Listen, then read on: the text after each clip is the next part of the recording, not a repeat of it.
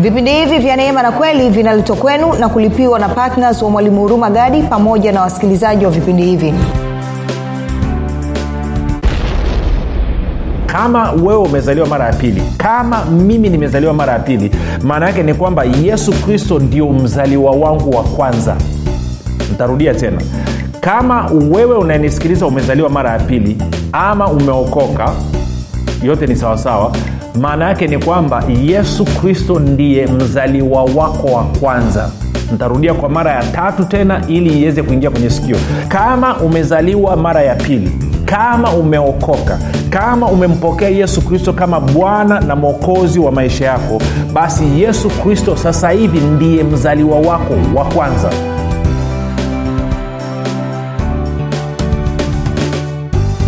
popote pale ulipo rafiki ninakukaribisha katika mafundisho ya kristo kupitia vipindi vya neema na kweli. Jina langu naitwa huruma gadi ninafuraha kwamba umeweza kuungana nami kwa mara nyingine tena ili kuweza kusikiliza kile ambacho bwana wetu yesu kristo ametuandalia. Kumbuka tu mafundisho ya kristo yanakuja kwako kila siku muda na wakati kama huu yakiwa na lengo la kujenga na kuimarisha imani yako unanisikiliza ili uweze kukua na kufika katika cheo cha kimo cha utimilifu wa kristo. Kwa lugha nyingine ufike mahali uweze kufikiri kama kristo uweze kuzungumza kama kristo na uweze kutenda kama kristo.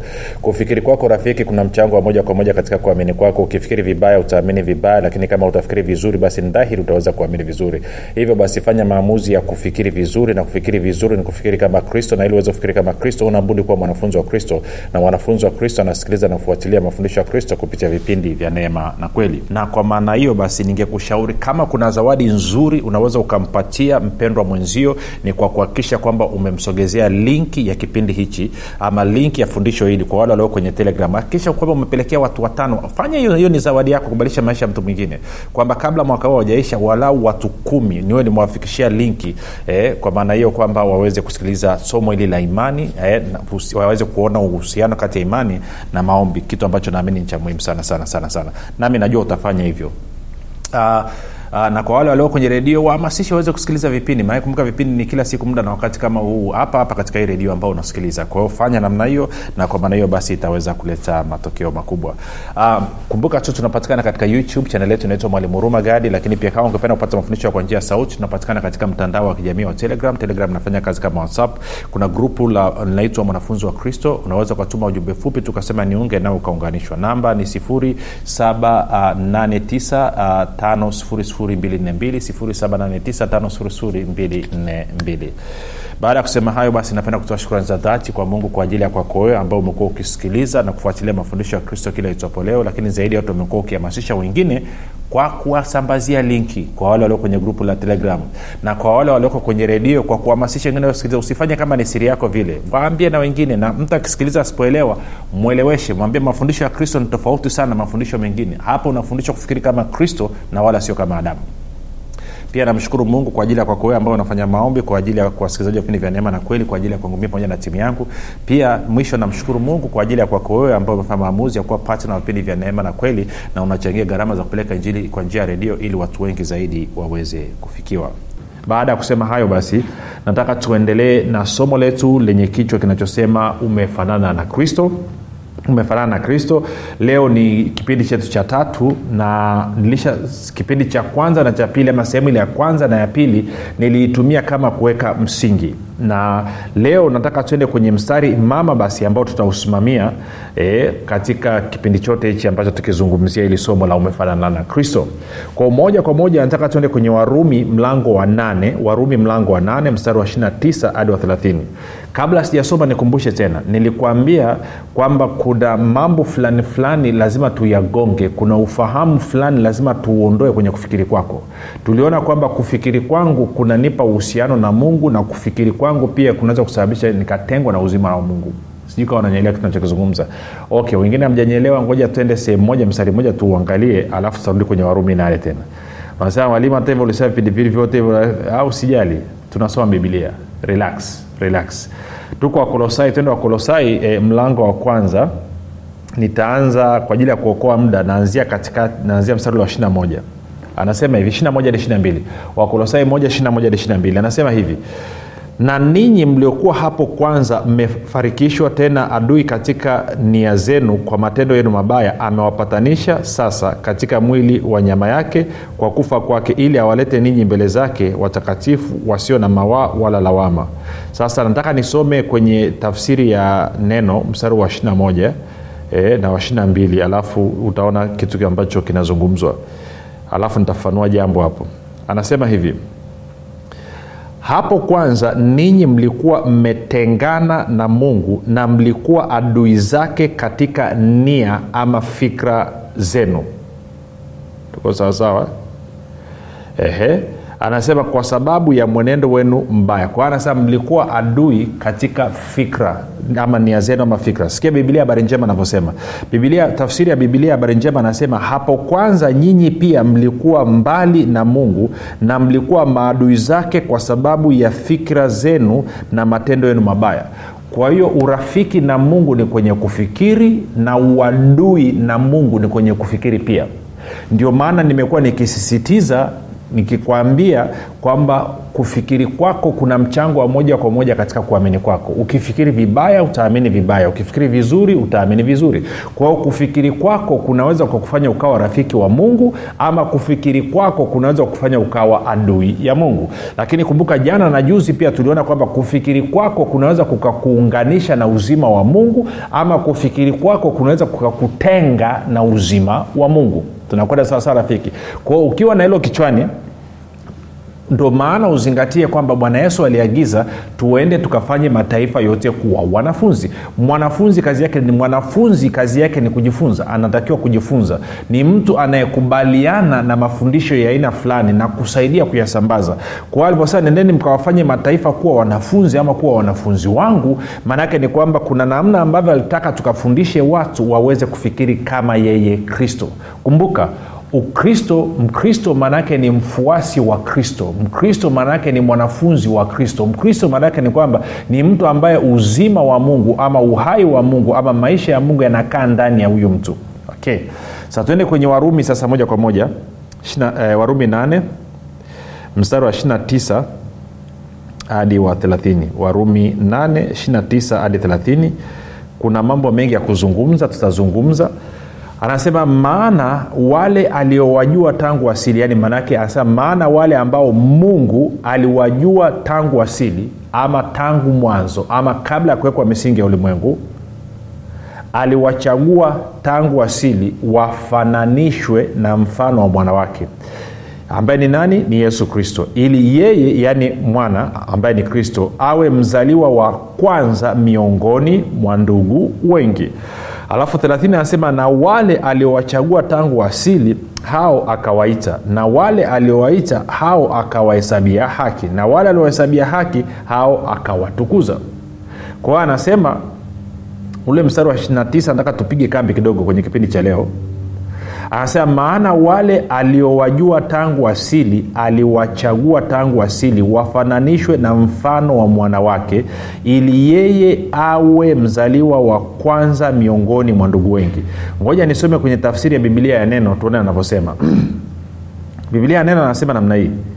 Haleluya. Anasema maana wale mungu aliowajua tangu mwanzo pia aliwachagua tangu mwanzo wapate kufanana na mfano wa mwanawe ili yeye awe yani yeye mwana ambaye ni yesu kristo awe mzaliwa wa kwanza miongoni mwa ndugu wengi. Sasa kuna mambo kadhaa ndaa tuyazungumzi hapa. Jambo la kwanza ambalo nataka ulijue kabisa anasema kama wewe umezaliwa mara ya pili anazungumza na wewe anasema kwamba mungu alikuchagua wewe kabla ya kuwekwa misingi ya ulimwengu. Na alivyokuchagua alikuchagua akiwa na kusudi moja. Kusudi hilo ni kwamba wewe ama mimi na wewe tuweze kufanana na mwanaye ambaye ni yesu kristo. Kwa hiyo hilo ndio kusudi hilo ndio lengo la mungu kutuchagua kabla ya kuwekwa misingi ya ulimwengu sijui kaa tunakwenda sawa. Sasa nafahamu kwenye biblia ya kiingereza kuna kitu wanazungumzia moja niisome kwenye new king james version. Anasema hivi anasema for whom he foreknew he also predestined. Anasema wale waliowajua kabla ya, ya wakati he also predestinated. Kwa maana nyingine ndo sasa kiswahili kuna neno predestination kuna watu wakaleta fundisho wakasema kwamba kuna watu na nisikilize vizuri sana nisikilize kwa makini sana. Tunaanza kuondoa hapa vizungumkuti tunaanza kuondoa upotofu ambao ibilisi ameuingiza katika kanisa. Kuzungumzia kwenye habari ya predestination ama kwa maana ya kwamba watu waliochaguliwa kabla ya kuwekwa misingi ya ulimwengu kuna watu wanafundisha wengine kwamba kuna watu ambao mungu aliwachagua kabla ya kuwekwa misingi ya ulimwengu kwamba hawa watapata uzima wa milele hawa wataingia mbinguni na hawa wataenda jehanamu. Mtizamo huo sio sahihi. Kumbuka yesu kristo alipokufa amekufa kwa ajili ya ulimwengu mzima. Yohana 316 kwa maana jinsi hii mungu aliupenda nini? Ulimwengu. Hata akamtoa mwanawake wa pekee ili kila mtu amwaminie asipotee bali apate uzima wa milele. Lakini pia ukisoma kwenye tito tito mlango wa pili mstari wa 11 anasema kwa maana neema ya mungu iwaokoayo wanadamu imefunuliwa kwa watu wote kwa hiyo yesu kristo alivyokufa msalabani alikufa kwa ajili ya watu wote. Ndio maana ukisoma pia yohana mlango wa kwanza mstari wa 29 anasema tazama mwana kondoo wa mungu aichukuae dhambi ya ulimwengu. Kwa hiyo katika, katika, katika mpango wa mungu ukienda ukasoma pia katika wakorinto wa pili mlango wa sorry ukienda soma petro wa pili mlango wa tatu mstari wa tisa utaona kwamba anasema mungu anavumilia anavuta subira kwa sababu hataki mtu yeyote aangamie bali anataka watu wote wafikie toba. Kwa hiyo mapenzi ya mungu ni kwamba watu wote waokoke. Shida inakuja wanadamu wanatumia uhuru wao wa kuchagua badala ya kuchagua uzima kwa maana ya kumpokea yesu kristo kama bwana na mwokozi wa maisha yao. Wengine wanamkataa na kitendo hicho sasa kinawasababisha wao waende jehanamu ya moto. Lakini mwanzo mungu alivyokusudia alikusudia watu wote waokoke watu wote wawe wana wa mungu watu wote waingie katika uzima. Ndicho ambacho alikusudia. Lakini kwa bahati mbaya sana mwanadamu ametumia uhuru wake aliopewa na mungu wa kuchagua na wengine wamechagua kumkataa mungu kumkataa yesu. Ukimkataa yesu maanake umemkataa mungu. Huwezi ukasema unamkubali mungu alafu unamkataa yesu. Ukimkataa yesu maanake umemkataa mungu. Na ukimkubali yesu maanake umemkubali mungu. Kama uamini kasome bibilia yako naenda kasome kwa mfano eh, naenda kasome katika yohana kumi na mbili alafu uanze mstari wa, wa 40 pale uende mpaka mwisho. Utaona kitu. Tuko sawa mpaka hapo rafiki? Kwa hiyo wale watu wanazungumzia predestination kwamba kuna watu walichaguliwa kabla ya kuwekwa misingi ya ulimwengu. Hawa wanakwenda jehanam na hawa wanakwenda kwenye uzima wa milele. Si kweli. Vinginevyo kusingekuwa na sababu ya yesu kufa msalabani na zaidi ya yote kusingekuwa na sababu ya sisi kuhubiri injili tunahubiri injili ili mtu apate uhuru wa kukubali ama kukataa. Hilo lilikuwa la kwanza. Lakini la pili anapozungumzia predestinate anazungumzia kwamba aliwachagua kwamba predestinate maanake ni, ni, ni hatima imechaguliwa kabla. Anazungumzia hiyo hatima iliyochaguliwa kabla na mungu sio ya habari ya, ya, ya kwenda jehanam ama ya kwenda mbinguni. Anazungumzia ni kwamba alichokusudia kabla ya kuwekwa msingi ya ulimwengu tangu mwanzo alisema hivi kwamba yeyote atakayepokea uokovu ni lazima afanane na kristo. Ndio predestination inayozungumziwa kwamba yeyote atakayezaliwa mara ya pili lazima afanane na kristo. Hilo ndio kusudi la mungu huo ndio mpango wa mungu huo ndio mchakato mzima wa sisi kufundishana. Ndio maana anasema akatoa wengine kuwa mitume wengine kuwa manabii wengine kuwa wainjilisti wengine kuwa wachungaji na walimu kwa kusudi la kuwajengea uwezo watakatifu hata kazi ya huduma ipate kutendeka ili mwili wa kristo upate kujengwa mpaka sote tutakapofikia umoja wa imani na kuwa na maarifa kama ya mwana wa mungu na kuwa mtu mkamilifu na kufika katika cheo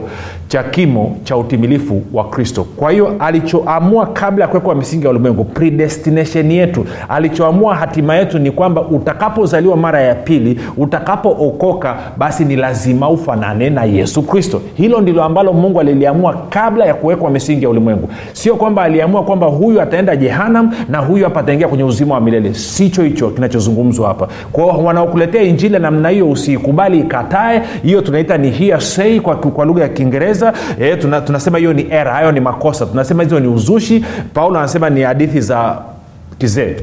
Kwa zikatae. Baada ya kusema hilo haleluya si nilikwambia tutagongagonga mambo hapa. Kwa hiyo usije ukakaa eti ukaacha kuhubiri injili. Na kuna wengine wanasema "Ah, kwa sababu neema imetolewa basi hatuhubiri injili. No, no, no, no, no.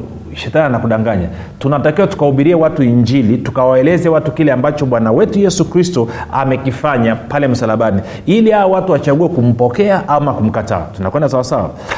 Sasa tuko na mstari wa 29 bado kwa anasema maana wale aliowajua tangu asili aliwachagua tangu asili wafananishwa na mfano wa mwanawake ili yeye awe mzaliwa wa kwanza miongoni mwa ndugu wengi. Kwa hiyo nikakusomea tena kwenye bibilia ya neno ngoja niisome tena afu tapiga hatua. Biblia ya neno anasema hivi maana wale mungu aliowajua tangu mwanzo pia aliwachagua tangu mwanzo ili, ili wapate kufanana na mfano wa mwanawe. Kwao tulichaguliwa tangu mwanzo kabla ya kuwekwa misingi ya ulimwengu ama tangu wa mwanzo hicho kilichokuwa kinaasisiwa ili tufanane na nani na mwanaye ambaye ni nani? Yesu kristo. Na ili yeye yesu kristo awe mzaliwa wa kwanza miongoni mwa ndugu wengi. Ili yesu kristo awe mzaliwa wa kwanza miongoni mwa ndugu wengi. Sasa niruhusu niongee kwa heshima na taadhima na kwa upole na unyenyekevu wa moyo kabisa. Zingatia hapa. Anasema kama wewe umezaliwa mara ya pili kama mimi nimezaliwa mara ya pili maana yake ni kwamba yesu kristo ndio mzaliwa wangu wa kwanza ntarudia tena. Kama wewe unanisikiliza umezaliwa mara ya pili ama umeokoka yote ni sawasawa. Maana yake ni kwamba yesu kristo ndiye mzaliwa wako wa kwanza. Ntarudia kwa mara ya tatu tena ili iweze kuingia kwenye sikio. Na nalisema hili kwa sababu kuna kuna kuna kuna, kuna namna fulani kuna itilafu fulani. Sikiliza. Kama umezaliwa mara ya pili kama umeokoka kama umempokea yesu kristo kama bwana na mwokozi wa maisha yako basi yesu kristo sasa hivi ndiye mzaliwa wako wa kwanza. Kwa nini? Kwa sababu umeama familia. Umetoka kwenye familia ya adamu na sasa hivi umeingia kwenye familia ya kristo. Tunaenda sawa rafiki? Kwa sababu hiyo kama yesu kristo ndiye mzaliwa wako wa kwanza then maana yake ni kwamba tatizo ulilokuwa unalipitia ama tatizo ambalo uliambiwa unalo kwamba shida yako ustawi wako umekwama kwa sababu mzaliwa wako wa kwanza. Na inawezekana wewe mwenyewe unanisikiliza unasema wewe ni mzaliwa wa kwanza. Na ukaambiwa kwa kuwa ni mzaliwa wa kwanza ndio maana matatizo yanakupata lakini sio hivyo ndo kupitia wewe matatizo yanaingia kwenye familia yenu. Na kwa maana hiyo ukajisikia vibaya ukafanya maombi ya rehema ukafanya maombi ya toba ukafanya maombi ya utakaso ukachukua ukachukua bahasha ukaweka na hela ili uombe utubu ukaomba rehema na bado baada ya kufanya maombi hukuona matokeo yoyote. Unajua kwa nini hukuona matokeo yoyote rafiki? Ni kwa sababu umekataa kukubaliana na ukweli kwamba ulipozaliwa mara ya pili yesu kristo sasa hivi ndio mzaliwa wako wa kwanza. Kwa hiyo kama wewe unanisikiliza na umeambiwa kwa kuwa ni mzaliwa wa kwanza una matatizo una shida ibilisi anakushambulia sijui kitu gani kitu gani. Na kwamba wewe ndo unaleta shida kwenye familia yenu. Dawa yake ni kwamba zaliwa mara ya pili leo hii okoka. Ukiokoka leo hii ukizaliwa mara ya pili leo hii yesu kristo anakuwa mzaliwa wako wa kwanza. Na kama una ndugu yako ambaye ni mzaliwa wa kwanza kwenu na unaona kwamba anapata shida sikiliza na, na kuna mambo mengi ya kuongea hapa.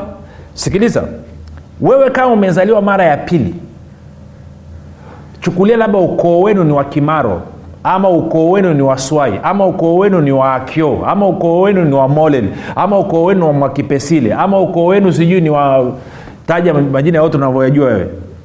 Sikiliza ulipozaliwa mara ya pili uliama ukoo uliama kambi.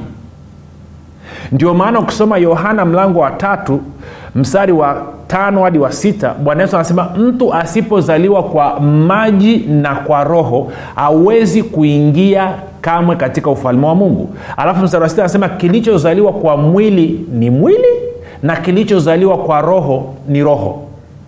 Na kwa maana hiyo anasema nini? Kumbuka yohana 4 e, mstari wa, wa, wa, wa, wa, wa yohana mlango mstari wa 24 anasema mungu ni roho.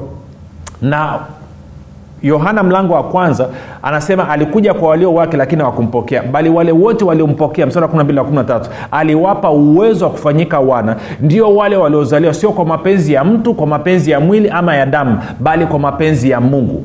Kwa hiyo maanaake ni kwamba wewe ulipozaliwa mara ya pili maanaake ni kwamba wewe umeingia katika familia ya mungu. Huko katika familia ya kristo. Na kwa maana hiyo yesu kristo ni mzaliwa wako wa kwanza. Na kama yesu kristo ni mzaliwa wako wa kwanza maanaake ni kwamba tatizo lolote linalohusiana na mzaliwa wa kwanza limekwisha. Kwa maana umeama familia umetoka kwenye familia ya adamu ambaye ni mwasi ambaye amejaa dhambi. Kumbuka yeye ndo alileta dhambi ulimwenguni na yeye ndo mwasi. Umeingia kwenye familia ya kristo ambaye ni mwenye haki ambaye ni mtii kwa baba yake. Na kwa maana hiyo sasa hivi yesu kristo ndio mzaliwa wako wa kwanza.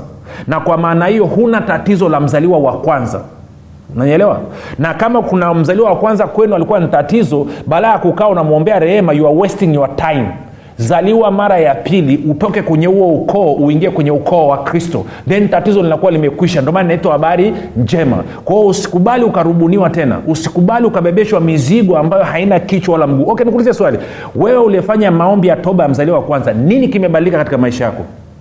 What has changed? Nini kimebadilika use your brain. Tumia akili yako tumia ufahamu wako. Ulifanya maombi ya toba ukafanya toba ya mzaliwa wa kwanza. Nini kimebadilika? Unafahamu maisha yako hayajabadilika na maisha ya huyo ndugu yako hayajabadilika. Kwa sababu gani? Wewe badala ya kufikiri kama kristo umefundishwa vibaya kwa hiyo ukaendelea kufikiri kama adamu. Sasa nisikilize. Mafundisho ya toba ya mzaliwa wa kwanza ni sahihi kwa mtu ambaye hajaokoka ni sahihi kwa mtu ambaye hajazaliwa mara ya pili. Sio sahihi kwa mtu aliyezaliwa mara ya pili. Kwa sababu mtu aliyezaliwa mara ya pili anafanana na kristo na kristo ndio mzaliwa wake wa kwanza. Na unaposema unafanya toba ya maombi ya mzaliwa wa kwanza hebu nisaidie. Yesu kristo amefanya dhambi gani? Dhambi gani hiyo ambayo yesu amefanya mpaka inabidi uombe maombi ya rehema kwa niaba yake? Which one?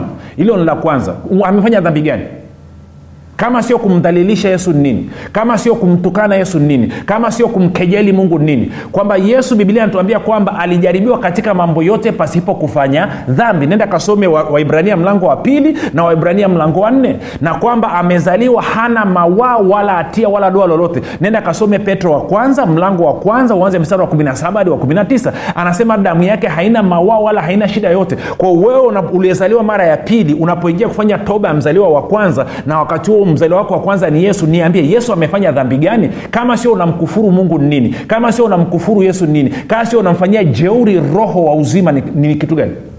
Kwa hiyo nachokuambia nini kubaliana na ukweli kwamba wewe ulizaliwa mara ya pili unafanana na kristo na kwamba yesu kristo ndo mzaliwa wako wa kwanza. Kwa hiyo mshukuru mungu kwamba umeingia katika familia ya kristo familia ya mungu na kwamba mzaliwa wako wa kwanza ni yesu kristo. Na kwa maanayo huna tatizo lolote linalohusiana na mzaliwa wa kwanza. Na kwa maanayo anza kumshangilia na hiyo umepata bure. Yesu alilipia kwa damu yake mimi na wewe tumepata bure. Kwao anza kushangilia leo hii kwamba uko huru. Hilo teso la mzaliwa wa kwanza alikuhusu tena. Fundisho la mzaliwa wa kwanza ni sahihi kwa adamu kwa mtu ambaye hajazaliwa mara ya pili kwa mtu ambaye hajaokoka. Kwa wewe uliookoka unafanana na kristo. Na kama ungesema nataka kuachana na tatizo la mzaliwa wa kwanza dawa yake ni kuzaliwa mara ya pili. Kwao leo hii fanya maombi yafuatayo mpokee yesu kristo kuwa bwana na mwokozi wa maisha yako. Sema mungu wa mbinguni nimesikia habari njema. Naamini yesu kristo ni mwanao. Alikufa msalabani aondoe dhambi zangu zote. Kisha akafufuka ili mimi niwe mwenye haki. Nakiri kwa kinywa changu ya kuwa yesu ni bwana. Bwana yesu nakukaribisha katika maisha yangu. Uwe bwana na mwokozi wa maisha yangu. Asante kwa maana mimi sasa ni mwana wa mungu. Rafiki au umefanya maombi mafupi karibu katika familia ya mungu.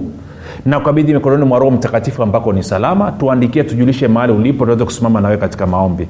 Mpaka hapo kesho tena jina langu naitwa huruma gadi na yesu ni kristo na bwana kwa majina naitwa ivet gadi. Niliwahi kuwa na changamoto ya uzazi hadi madaktari wakasema kwamba siwezi kuzaa tena. Lakini nilipogundua uwezo wa mungu ulio ndani mwangu kwamba ninaweza kuumba nikaanza kubadilisha usemi. Nikawa najisemea asubuhi mchana na jioni. Mimi ni mama wa watoto wengi. Na kweli leo hii mimi ni mama wa watoto wengi. Kupitia kitabu hiki utajifunza mambo mengi ni jinsi gani utumie maneno yako kubadilisha mazingira yako ili upate lile tunda ambalo unataka kuliona? Utajifunza unapaswa kuongea nini juu ya ndoa yako? Utajifunza unapaswa kuongea nini juu ya uzao wako? Karibu sana ujipatie nakala yako. Ni shilingi elfu ishirini tu lakini ninakuhakishia rafiki hutojuta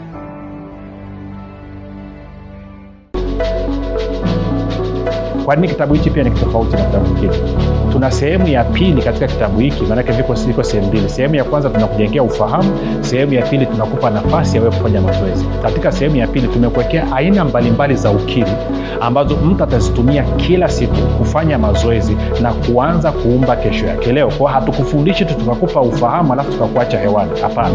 Tunakufundisha tunakupa ufahamu tunakujengea uwezo na baada ya hapo tumekupa sample za kuanzia vitu vya kuanzia uanze kufanya ukiri.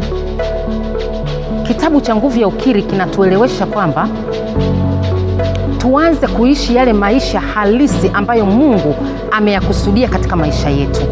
Kwa hiyo unapolichukua neno la mungu ile nguvu sasa ambacho kile mungu amekikusudia kinaanza kudhihirika katika damu na nyama katika mwili wako na hakika unakuwa mzima na mimi nimekishuhudia hicho hata nyumbani kwangu mtoto wangu alikuwa anaamka na kutapika anaumwa kila leo.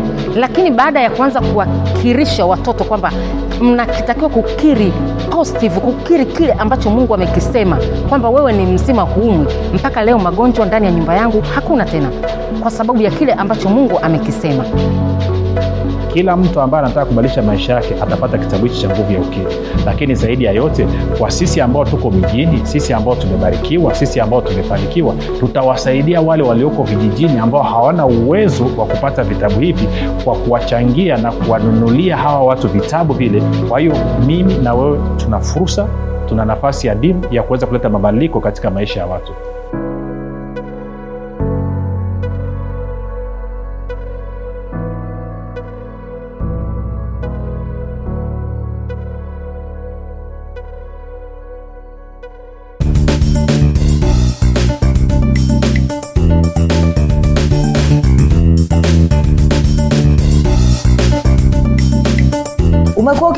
kipindi cha neema na kweli kutoka kwa mwalimu huruma gadi.